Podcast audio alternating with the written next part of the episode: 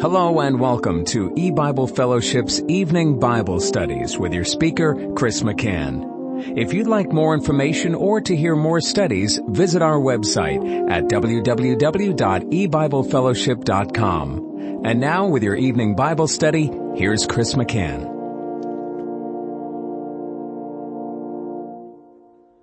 Good evening and welcome to E-Bible Fellowship's Bible study in Luke chapter 18.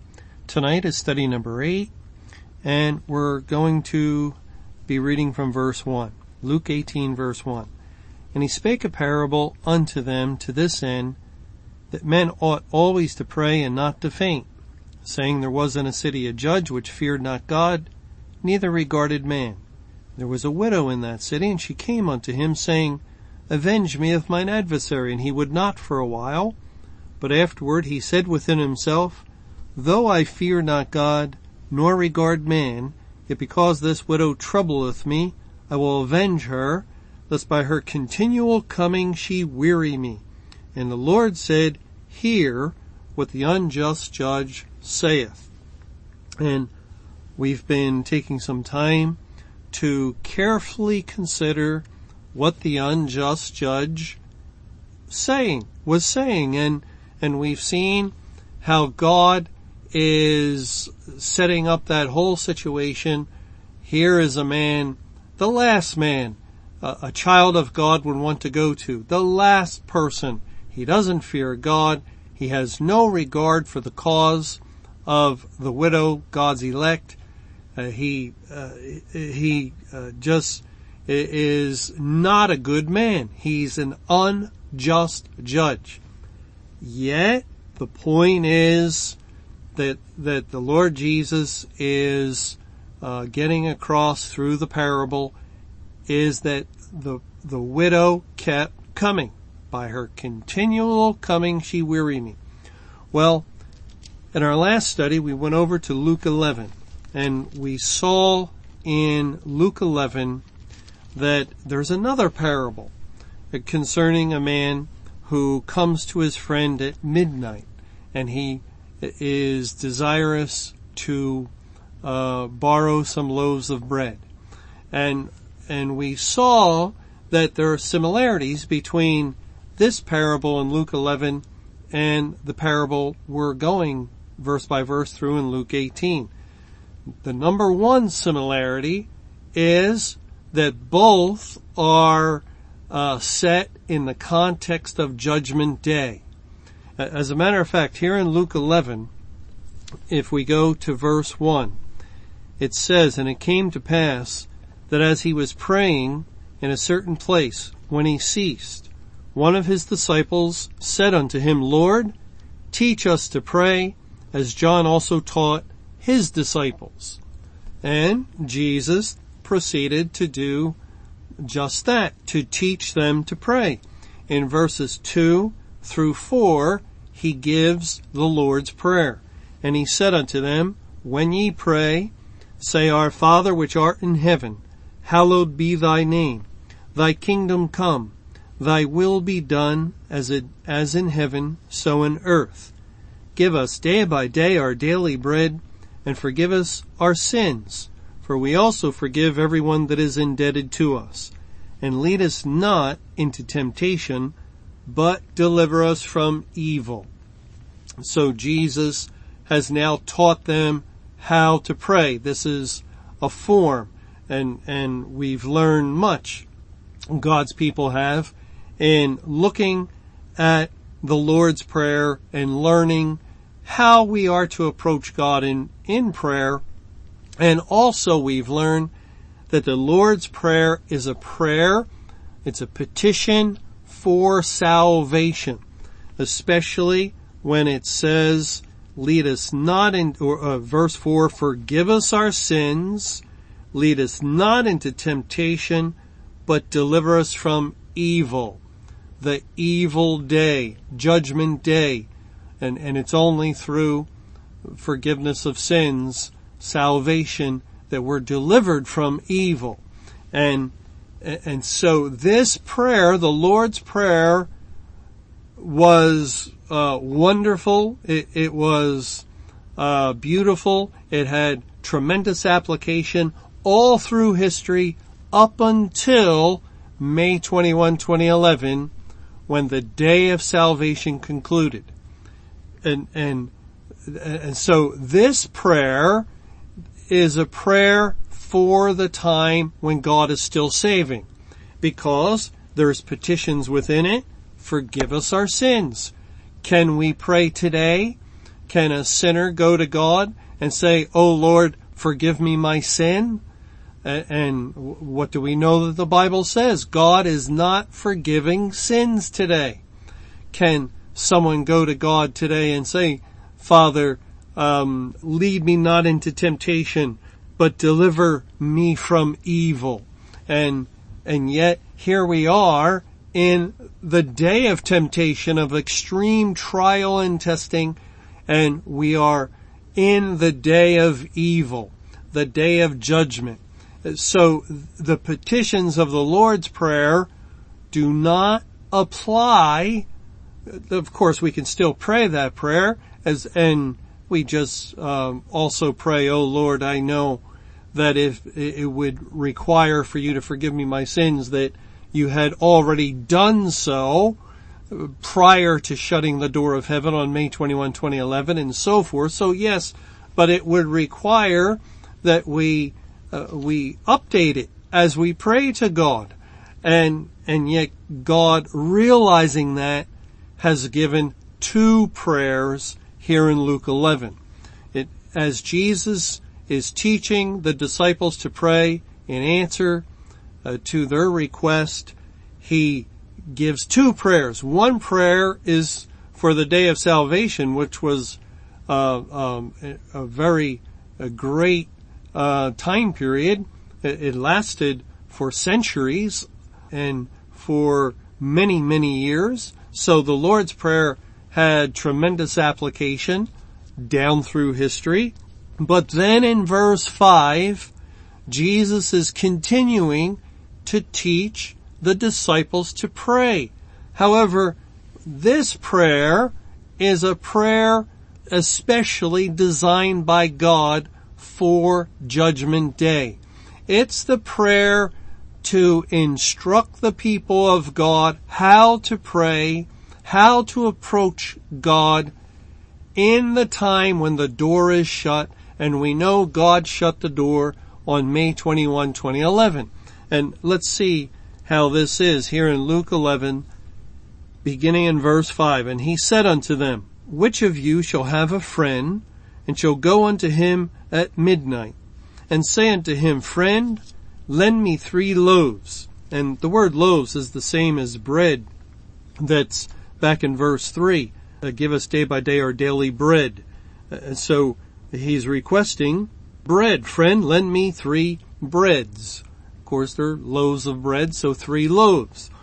For a friend of mine in his journey has come to me, and I have nothing to set before him. And he from within shall answer and say, Trouble me not. The door is now shut, and my children are with me in bed. I cannot rise and give thee. And right here, we, we can recognize this is the language of judgment day. The friend who would be uh, picturing God, the one within the house or within the kingdom of heaven, is in bed with his children, and the children would typify all those that God has saved, all safe and sound, all within the door, and the door is shut. God, typified by this man, cannot rise and give. And so at this point, it matches all that we read in the Bible. Um, there's a great gulf fixed when there's a request for a drop of water. You, you cannot bring the water or men will seek death and not be able to find it. It's the language of inability. But it goes on to say in verse 8, I say unto you, though he will not rise and give him, because he is his friend. Yet because of his importunity, he will rise and give him as many as he needeth. Now, we've gone through this parable before uh, in e-Bible fellowship and we've seen how it's not teaching salvation at all. It, the request for bread is someone is making it to his friend for other friends uh, or friend in his journey. That is, uh, I would like bread from you, this man who represents God. Please give me three loaves and number three is pointing to the purpose of God concerning prayer, concerning God's program in the day of judgment for coming to Him, approaching Him in prayer, and what we are to request. So I would like three loaves of bread, that is, O oh Lord, break to me the, the truth of the Word of God, break to me the uh, Lord Jesus Christ, who is the bread of life, and, and so I may have to give to my friend, that is to feed my friend.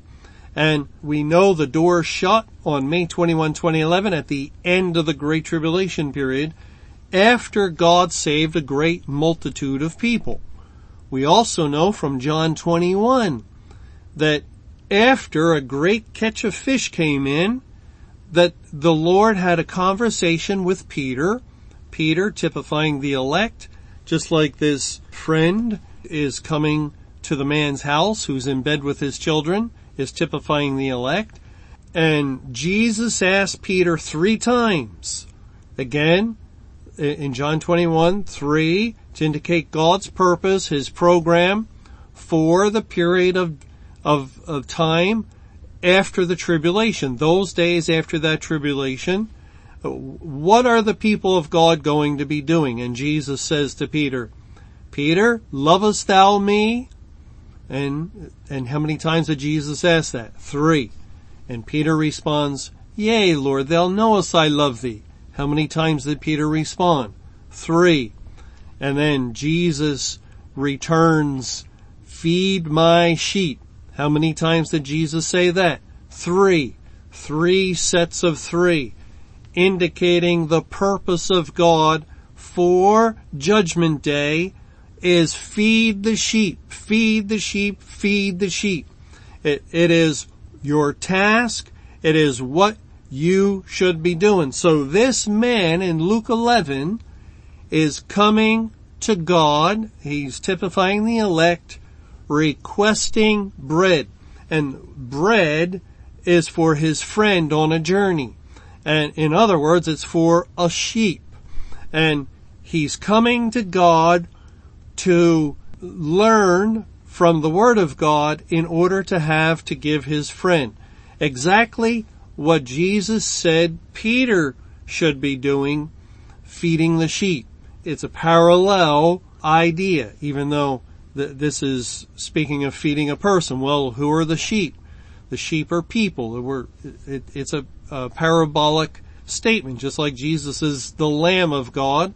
The elect are the sheep and they're fed through the Word of God. So this matches up perfectly with what Jesus told Peter. And, and yet, yet the man is in bed and the door is shut and his children are with him and he says, I cannot rise and give thee. When the request comes for bread. And God has the man make this statement and the man, um, be inactive. He, he does not respond to the request of his friend for bread because it's the wrong time. It's the wrong time. And God wants us to know that. It's the wrong time, isn't it? For a man to go to his friend's house. We even know this today in this uh, incredibly wicked world, in our evil day. And it is a, a evil time that we live in. It's still considered inappropriate for people to go to their friend's house late at night. Late at night, midnight, uh, just, just late at night when you know they're in bed, you know their door is locked, you know their, their lights are out, they, the day is done. The day is over. It is nighttime and the man, your friend is in bed. His house is all locked up and secure and uh, it is not the correct time to come. it is an improper time. Even today, we understand that. Uh, it's not polite. It's, it's kind of rude. And if you had a friend that did that, you, you would be very annoyed with him and disturbed that he would dare, he would dare to come at that time. And, of course we would think, well, what, and say to him, if you needed bread, why didn't you come earlier? What are you doing knocking at the door? It's after midnight and uh, you're, you're disturbing the neighbors. Uh, my kids are asleep. We're all in bed and you know, you have to get changed and, and you brush your teeth, you take off your shoes and socks and, and you're lying in bed, you're just getting comfortable, resting from a long day, and here comes the knocking, and here comes your friend crying outside the door, friend, friend, I need three loaves. I need three loaves. And so it's a normal reaction. It, of course, it's a parable, but uh, it, it's certainly a normal reaction for him to say from within an answer, trouble me not, the door is now shut and my children are with me in bed. I cannot rise and give thee. And we might say, I will not rise and give thee and, and tell them to go away, go away.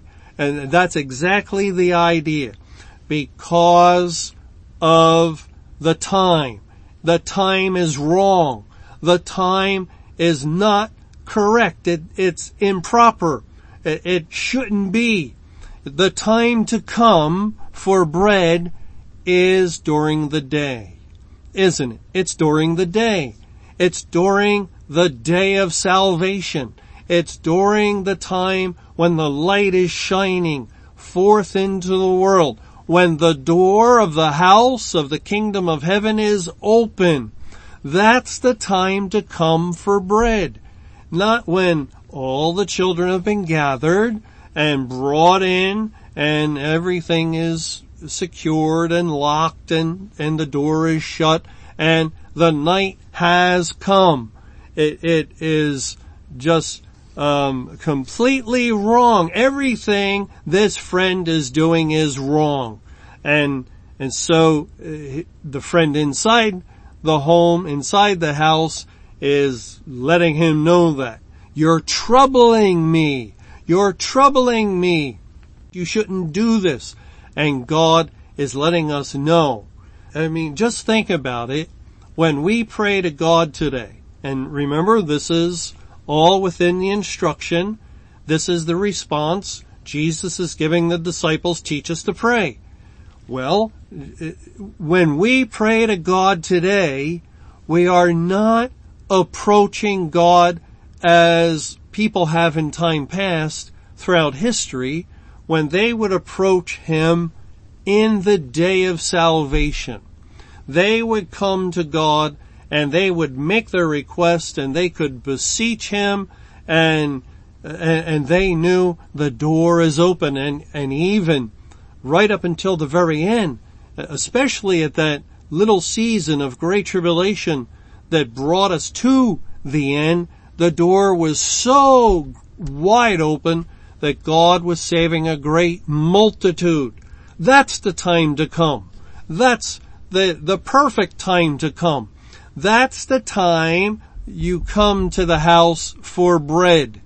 And, and then, of course you need three loaves. Here you are.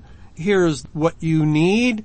And, and, and we know God did answer many prayers of the saints. He answered the, the cries of his people all through time, all through history and they came at the appropriate time. They sought the Lord while he may be found.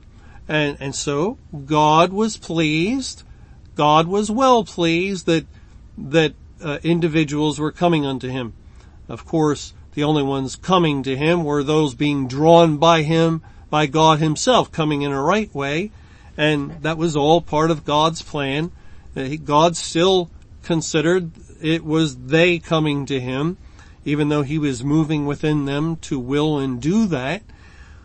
But now it's, it's a completely different time. You know, we're living in a different time. People, they, they confuse the two. They hear that God has shut the door, that there's no more salvation, and they say it's not fair. It, it's not just. It's not right. It, it's not a good thing. God wouldn't be loving if he would do that. And, and yet you could ask these same people, well, in the day of judgment, in the day of wrath when God is punishing people, would, would it be unfair for him not to save them when he's punishing them?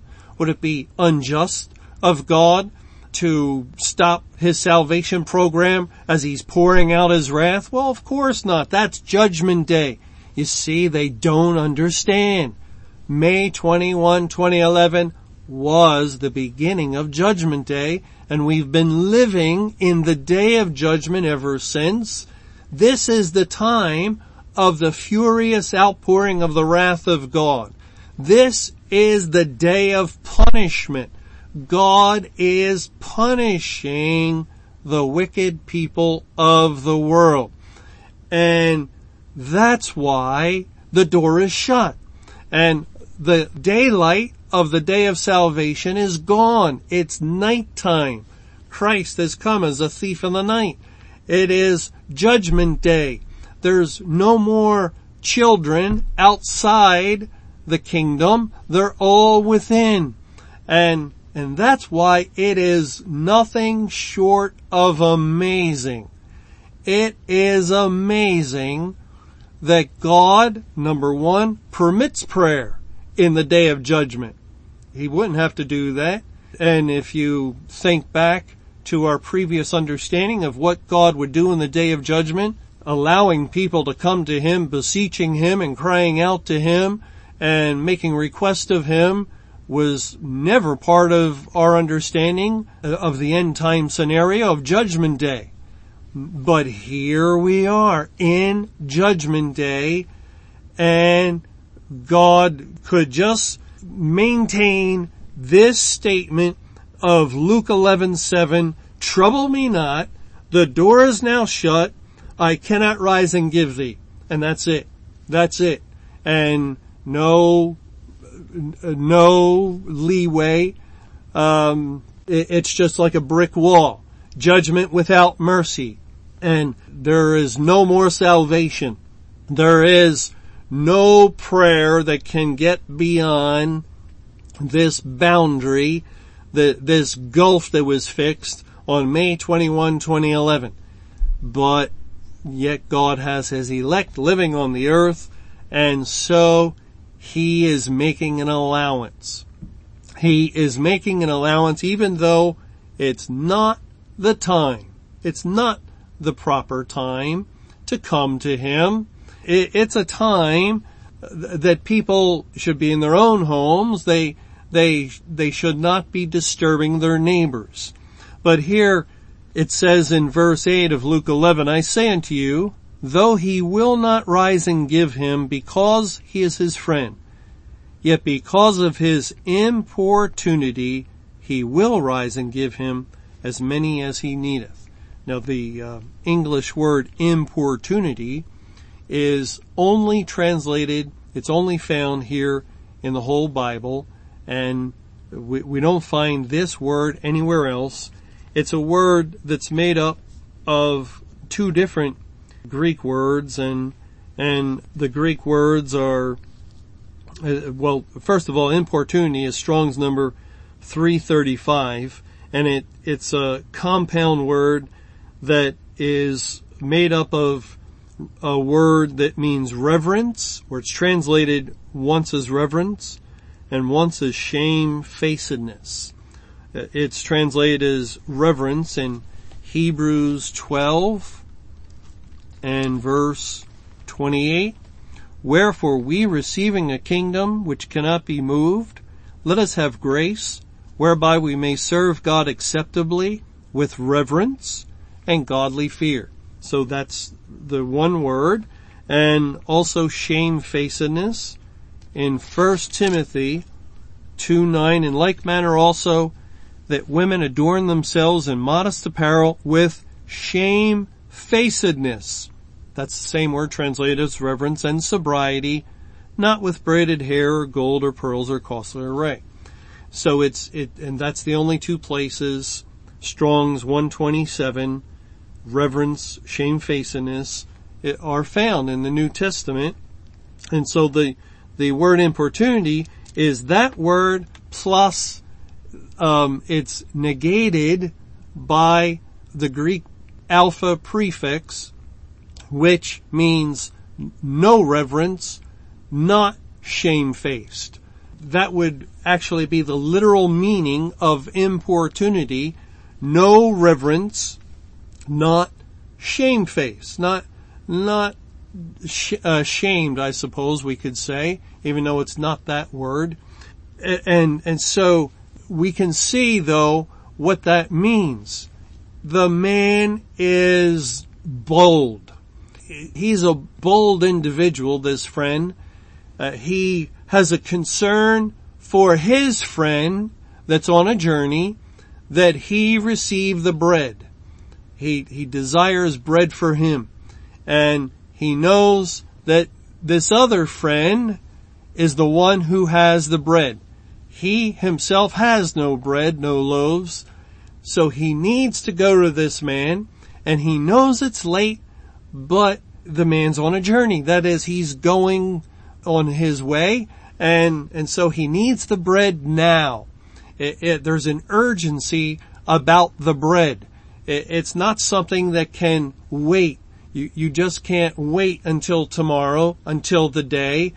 Uh, everything has to happen tonight. It must happen now or the poor soul on his journey will not have bread. And, and so this man comes to his friend's house uh, without shame. He comes without reverence and a sense of the time of day, of the fact the door shut and so forth, and makes request. He makes request in a bold manner to his friend, but it's not for himself, it's for the one on the journey. And, and God says that's the reason why his request was granted. Because, it says again in verse 8, yet because of his importunity, his lack of reverence and his uh, no shamefacedness manner, because of his importunity, he will rise and give him as many as he needeth. So in a way, God is, and he's instructing us because Jesus is teaching us how to pray in the day of judgment to come when you should not come, to approach God when you should not approach, to make request of God of things you should not make request of because of the time that it is, uh, because the door is shut, because it is night. Thanks for joining us for E-Bible Fellowship's Evening Bible Studies. You can hear these studies Monday through Friday over Paltalk, Skype, E-Bible Fellowship's webcast audio, or over your phone. For more information or to hear other studies, visit www.ebiblefellowship.com. Until our next study, may the Lord's perfect will be done.